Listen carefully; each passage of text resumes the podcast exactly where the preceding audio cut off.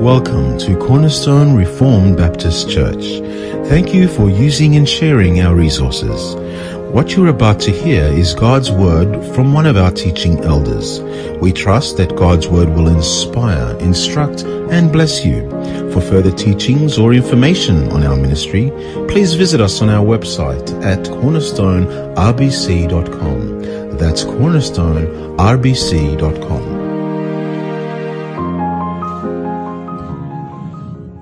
Brothers, sisters, and friends, good afternoon. I greet you all in the name of our Lord and our Savior, Jesus Christ. Good to see you all here. I trust and pray that our time together will be time blessed by Him. Time of rejoicing, time to sit under the preaching of His Word, a time that we become more intimately known or knowing of our good Savior, Jesus Christ. Pray that He'll bless us as we open up His Word, even now. If you have your Bibles, let's open them up to the book of Joshua. Joshua is the sixth book of the Old Testament, and we're in chapter nineteen. We've been working our way through the, the book as a congregation, and we're in Joshua chapter, chapter nineteen. As always, I will be reading the full chapter together, and then I'll give a, a brief explanation. Joshua chapter nineteen, I'll be reading from the E S V translation.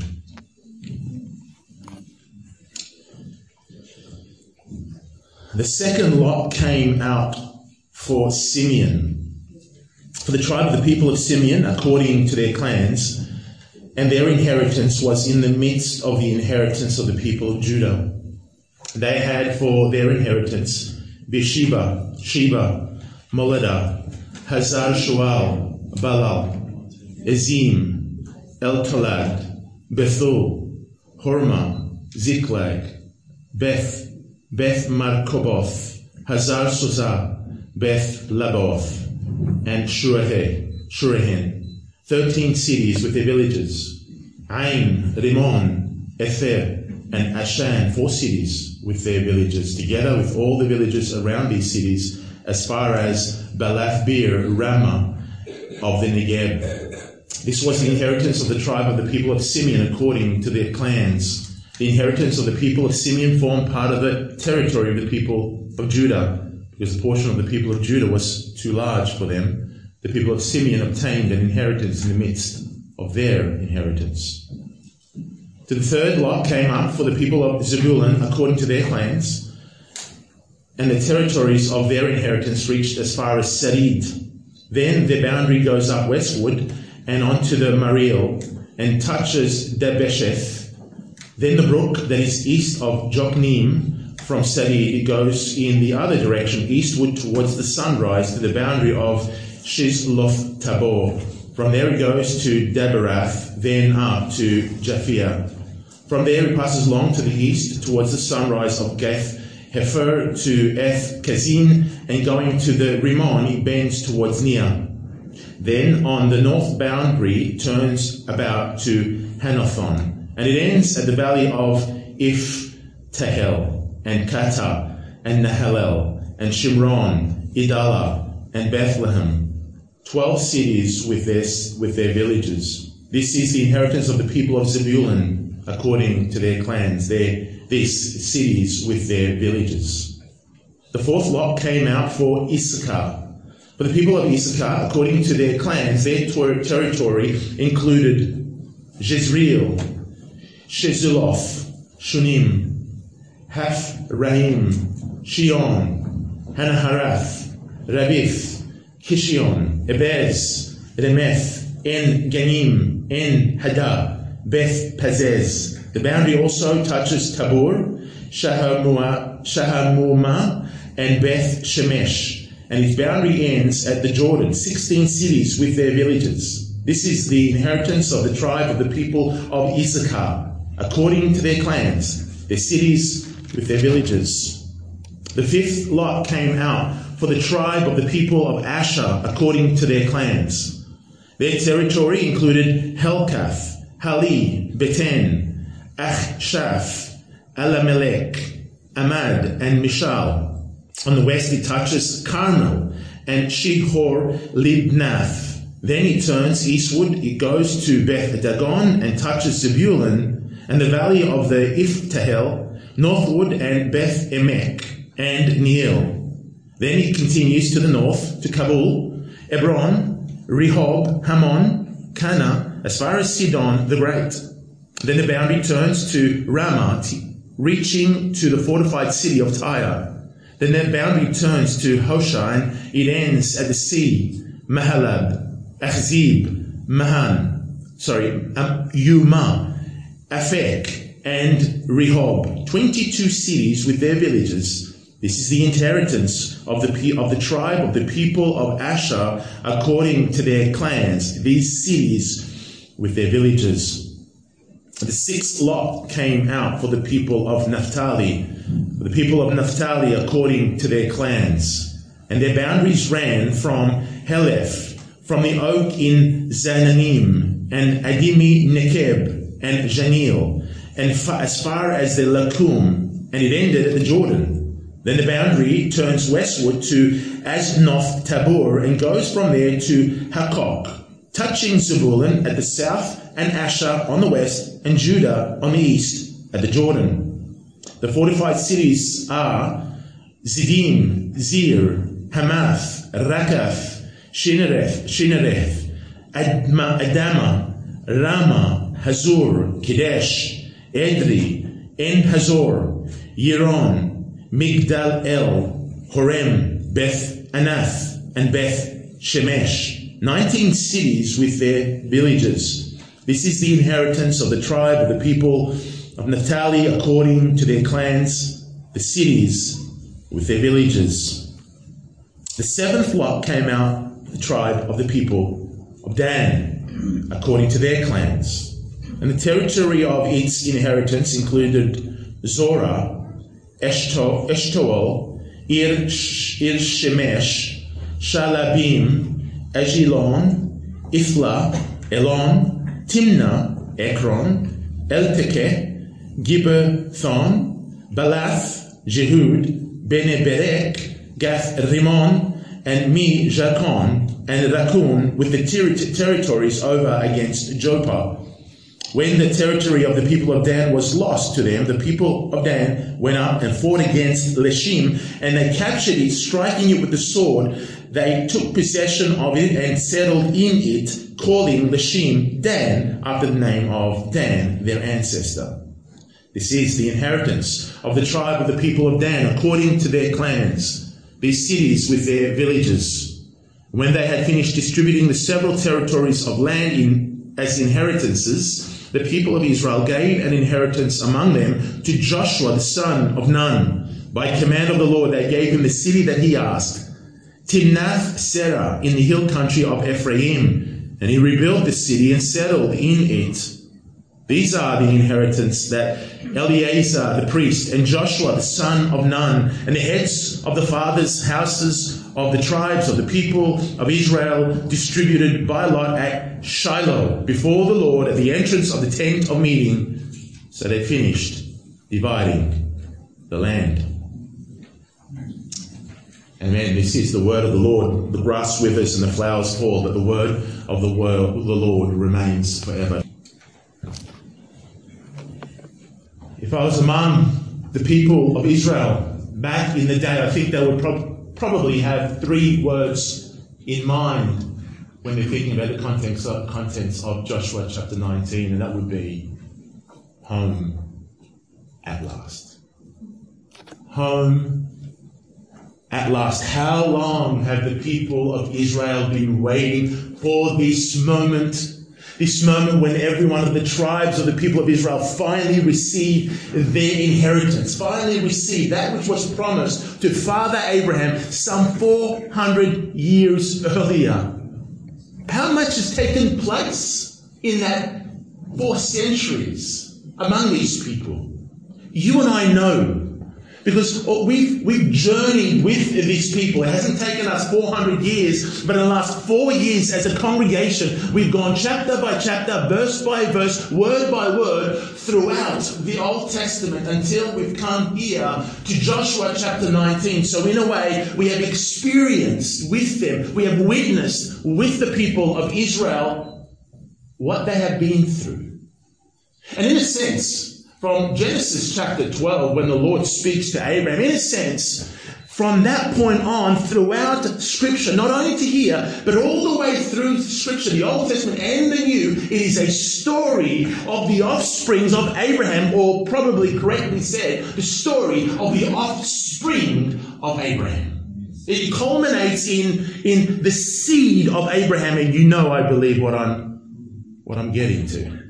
We've seen the ups and the downs. We've seen the experience. We've followed with these people as from humble beginnings when the Lord spoke to, to Abram and then changed his name to Abraham and then Isaac and then, and then Jacob and, and his twelve sons. And then as they went into Egypt and the captivity in Egypt, the bondage they experienced for so many years and then the rescuing from Egypt and the forty years in the wilderness, the death, the destruction, the curses that came upon them, finally crossing over the Jordan and into the conquest, going into battles against the pagan nations, the, the nations that occupy the land of Canaan, the very land that God said, I am going to give to you, that He promised to Abraham over four hundred years earlier.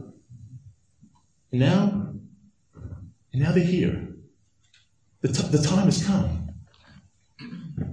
And beloved, this is a testimony to the faithfulness of God.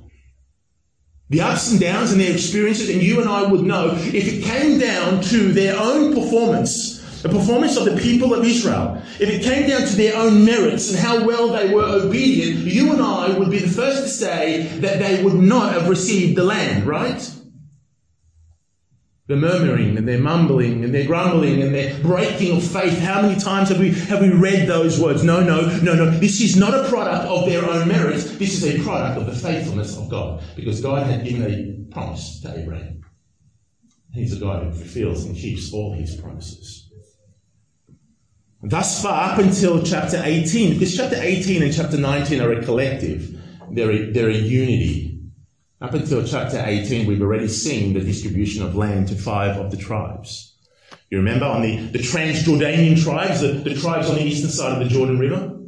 You remember Reuben and, and Gad and the half-tribe of Manasseh? That was under the leadership of Moses. And since then, we've seen under the leadership of Joshua on this side of the Jordan, the western side of the Jordan, we've already seen that the tribes of Judah received their inheritance, and, and, and that is in the south, and then the sons of Joseph, that is Ephraim, and the half-tribe of Manasseh received their inheritance. We've seen that thus far up until chapter eighteen. And then from chapter eighteen on, we there are seven tribes left. Left who are waiting to receive their inheritance. Actually, they're not exactly waiting. Joshua sort of pushes them in that direction and tells them, how long are you waiting?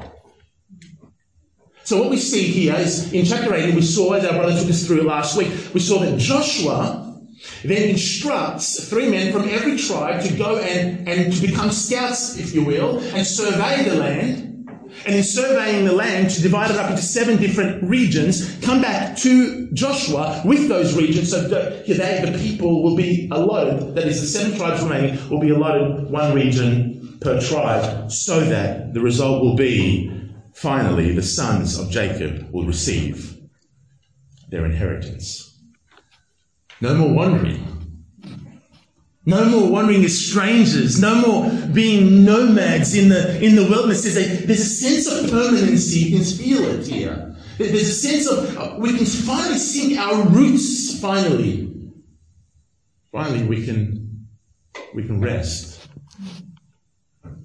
In fact, if you, if you took note of how the section begins, that is the first verse of chapter eighteen, you would see that there is a strong sense of permanence. That, that, that is to say, up until now, they've been nomads from one place to the other, from one place to the other, not feeling comfortable, not calling any place home. But, but, but then you, you come across verse one, chapter eighteen, that reads, Then the whole congregation of the people of Israel assembled at Shiloh and set up the tent of meeting there. The land lay subdued before them. Our brother explained last week the significance of Shiloh, so I'm not going to go back over that ground. But it'll suffice to say here, what we see in that verse one is the land lay subdued before the people of Israel. The, the land was occupied with the Canaanites, the nations. Now the land remained. The only thing that was in between the people of Israel and receiving the land were the occupants. But now the land lay subdued before me. It's ready for the taking. It's ready to be called home, finally. And also we see in that first verse that the tent of meeting is now set up at Shiloh. And beloved, I'll submit to you, this is the very first time in their whole wanderings that this tent of meeting, that is the tabernacle of the Lord, is set up permanently, not to be moved again for a very, very long time. You see, the people of Israel always had that sense. We go from one place to another, but we just don't know how long. And in the back of their mind, the words of Numbers chapter nine were ringing always. This is what they read. At the command of the Lord, the people of Israel set out. And at the command of the Lord, the people of the, oh, I'm sorry, at the command of the Lord, they camped. As long as the cloud rested over the tabernacle, they remained in camp. Even when the cloud continued over the tabernacle many days, the people of Israel kept the charge to the Lord and did not set out. Sometimes the cloud was a few days over the tabernacle, and according to the command of the Lord, they remained in the camp. Then, according to the command of the Lord, they set out. And other times the cloud remained from evening until morning. And when the cloud lifted, the, when the cloud lifted in the morning, they set out. And if it continued for a day and a night, when the cloud lifted, they set out. Whether it was two days or a month or longer time, that the cloud continued over the tabernacle, abiding there, the people of Israel remained in camp and did not set out. But when it lifted, they set out. And at the command of the Lord, they camped, and at the command of the Lord, they set out. All that to say, Israel, don't get too comfortable. All throughout their wanderings, the fact that they were setting up the camp and setting down the camp and setting up the camp and setting down the camp and going from one place to the other to another, two days one place, one month another, a little bit longer than another, it didn't matter. The fact of the matter is, Israel is not to get comfortable because you're not quite where the Lord God wants to take you. You're still, you're still sojourners. You're still wanderers. You're still nomads.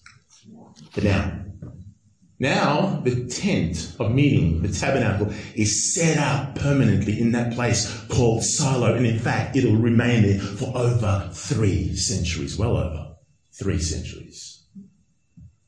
Israel, you're finally home. Yahweh is permanently to walk among you as your God, and you're going to be his, his people, as he promised in Leviticus chapter twenty-six, if you obey. You're finally going to receive the land, the inheritance that he had promised Father Abraham, and you've been longing for all these years. Israel, it's time. It's time to get comfortable. This is permanent. But don't mess it up. Don't, don't mess it up, Israel. That's the thing with the old covenant. It could be messed up. The giving of the land was unconditional. God made a promise to Abraham.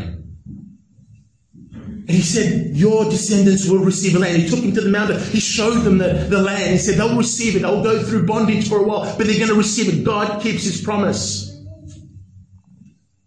Here's the thing. To keep that land, to continue to be blessed by the immediate presence of God, the, the manifest presence of God, and to retain that land and to enjoy the blessings that he bestows upon them, that would depend upon the faithfulness of the people. And remember the big ifs in the old covenant. If, if, if. Retaining the blessing in the old covenant was contingent upon obedience. You see, the land wasn't given to the people of Israel simply that they will be a people with the land.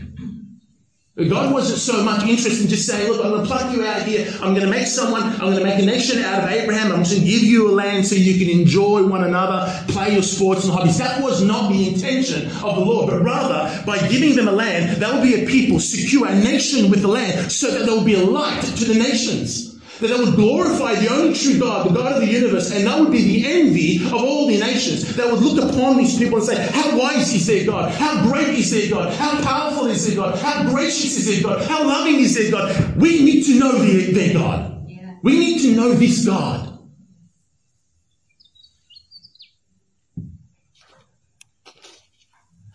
It was so there would be a people carrying the name of the only true God. That inheritance was to glorify him. That inheritance was to be used for matters of righteousness, not, not unrighteousness. In fact, in a couple of chapters' time, when Joshua sends the fighting men that are from the Transjordanian tribes, you know, the, the tribes over the Jordan, the only reason they were still with the people of Israel, the whole congregation, was because they were required to fight with their brothers until they occupied the land, the inheritance for the other nine and a half tribes. And once they accomplished that, then they were going to be sent back to their families, back to their inheritance, to enjoy the land, to enjoy their families, to, to, to go back and enjoy the blessing of God over, over the Jordan.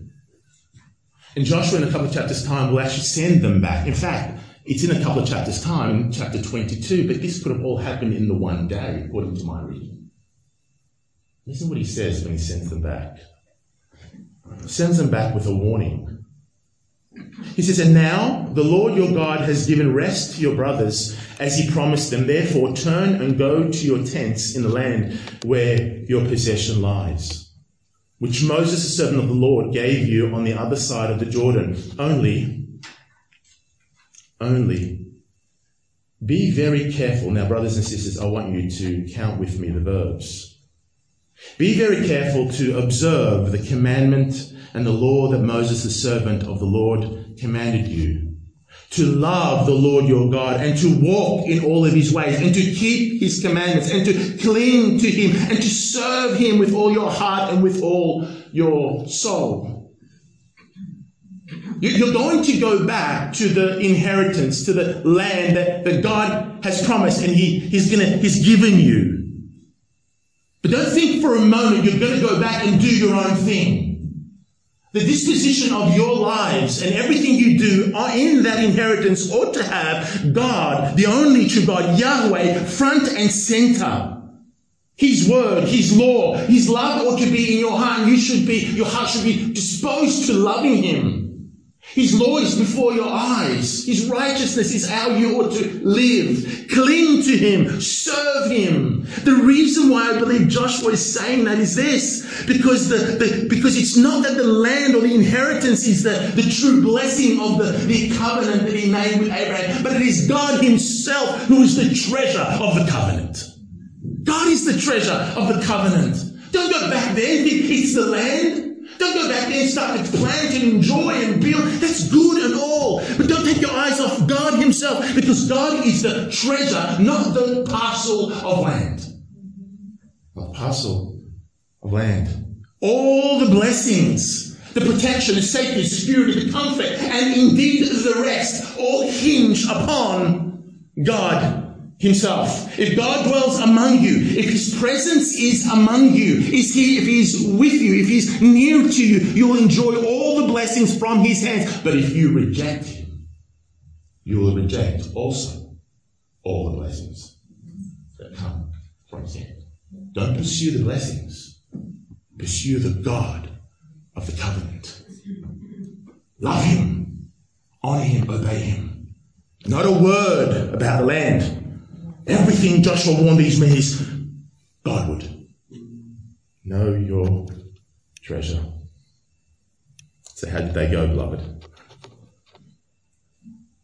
For these people here in Joshua chapter nineteen, it's still future tense. They're still looking forward. They're all excited and giddy that they're getting this land, and why would they not be? But for you and I, we're twenty-first century Christians, and the Lord has been pleased to give us his word. We read the book. So my question to you is, how did they go?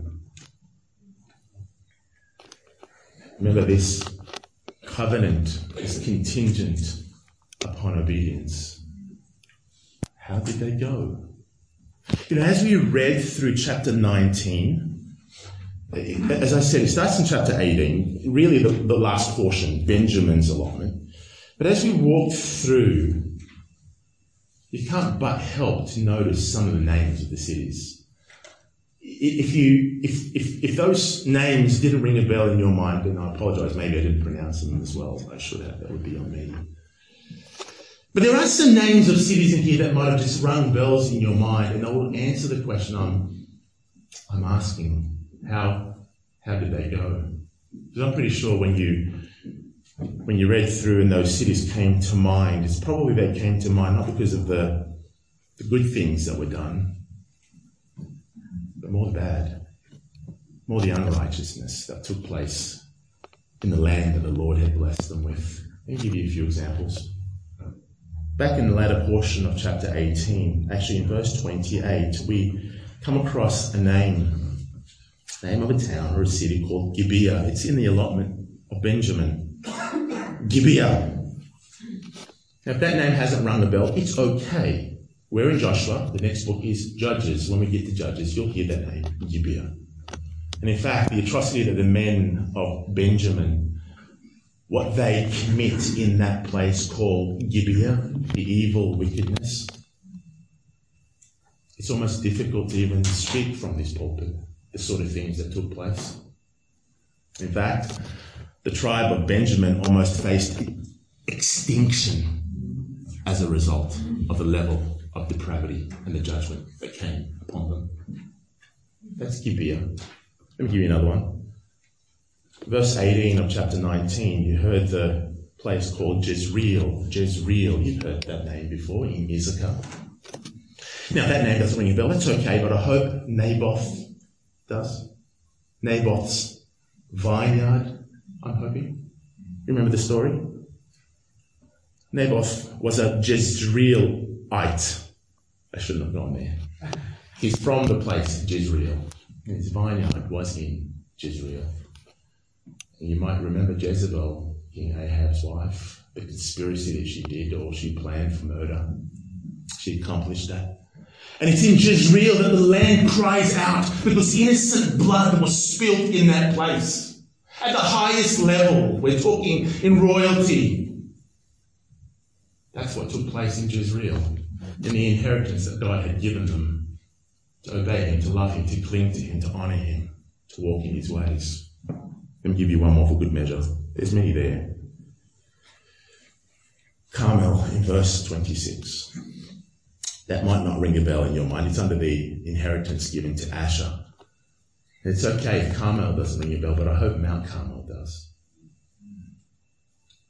It's a place where Elijah went toe-to-toe with the prophets of Baal. You remember that. Israel was so steeped.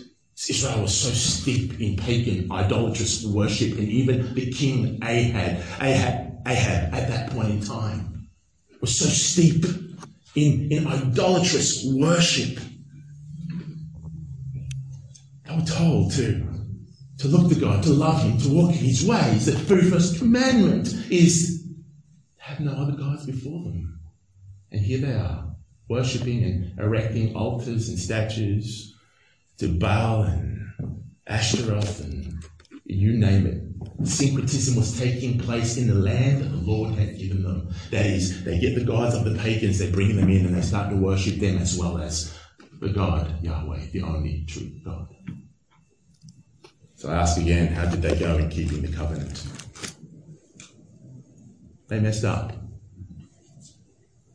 They messed up. Sure, and it's right that right now, as we read through Joshua, we, we, we see that they have received the inheritance that they've been waiting for for so many, so many centuries. And sure, as we read on, we will hear the word rest come up a few times as well, that they will enjoy a few years of rest here and a few years of rest there. But it wasn't perpetual rest. It wasn't eternal rest. It wasn't long-lasting rest for the soul. Because that type of rest is, is, is rooted in an intimate love relationship with God and God alone. That rest comes only, only, beloved, if we're in right standing with God. If He dwells among us and with us, and we with, with Him. Only comes if the heart is being circumcised. It only comes, according to the Old Covenant, if the people were perfectly obedient to His covenant. And let me tell you something, the Old Covenant was unable to achieve it. The Old Covenant was unable to change the hearts. The Old Covenant couldn't do that. The, the law of God is good, and all that God does is good, but the, the Old Covenant couldn't do that. It, it couldn't change the heart. It couldn't render to God what God is worthy of. Wholehearted love for God. With all heart and soul and, and mind. It couldn't do that.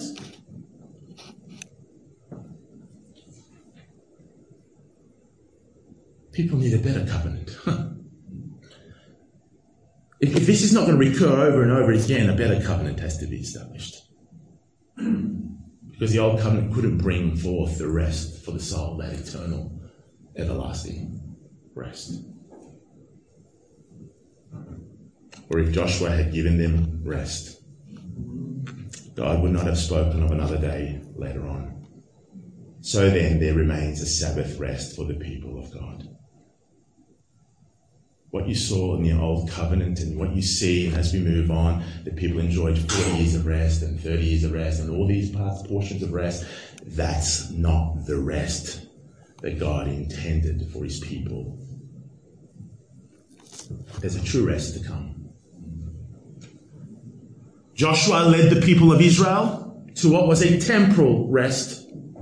He was a type and a shadow of, of the true Joshua, the true salvation of God, the one who leads true Israel not to a temporal rest, but a perpetual, eternal, everlasting rest.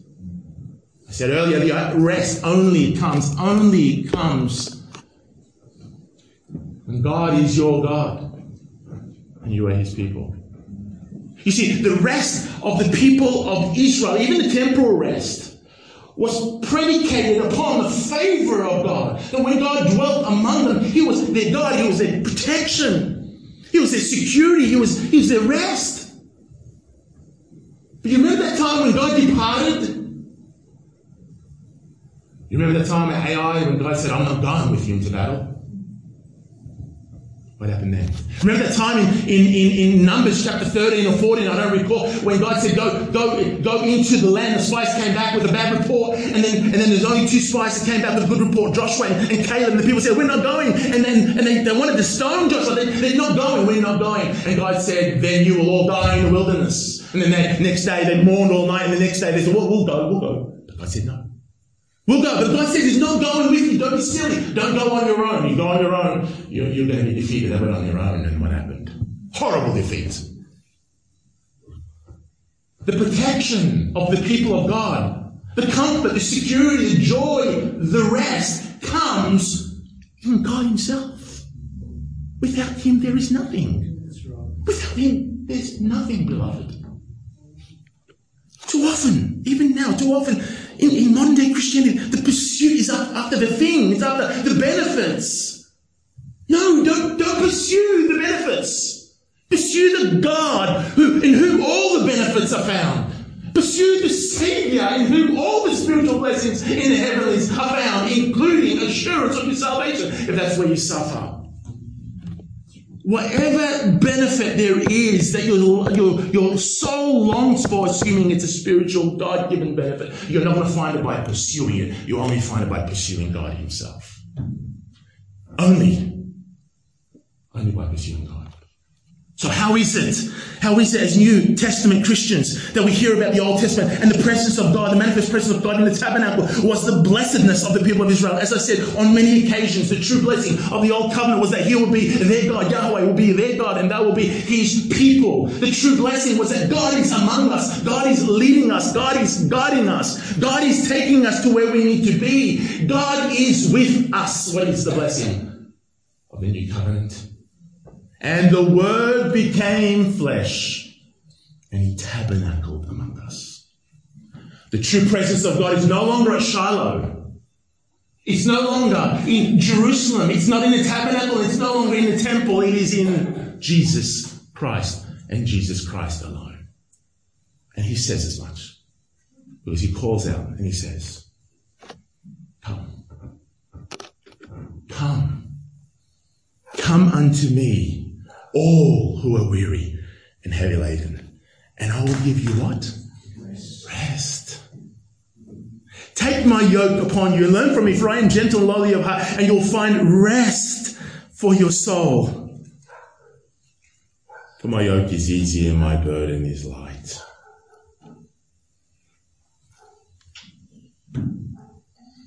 The treasure is God.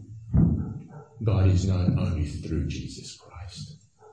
And it's only through Christ. It's only if you apprehend him by faith that you've come to know the rest, because Jesus paid it all. That covenant that was a dismal failure of the people of Israel, you and I, if we were taken back, we would have failed just as badly. Jesus obeyed. What does it take for the only true God, the holy God, one who lives an unapproachable life? What does it take for him to dwell among his people? We learned that lesson as we went to, through the book of Leviticus. You remember that. The only people that can remain in the camp of God, the only people can remain in the same place as the tabernacle of God, or even further, where the, the ark of the covenant is, where the pure and the holy, the complete and the whole. You remember that. You're bleeding, you're out. You're simple, you're out. You don't stay. Because nothing that is unworthy can stay in the presence of God. He is displeased with sin and unrighteousness. But Christ is the only one who fulfilled all the demands of the covenant and all the ones that the Father had given him. And with Christ's life, and only in Christ's life, is the smile of the Father continual for all eternity. He is the pleasure of the Father. And only those who by faith are united in Jesus Christ are become also the pleasure of the Father because of the merits of Jesus Christ. God is made known through his Son. His presence dwells with his, with his people through his Son. And the rest that I hope you long for and I long for is found only in his Son. Have you found that rest? Because he calls out, come, believe upon him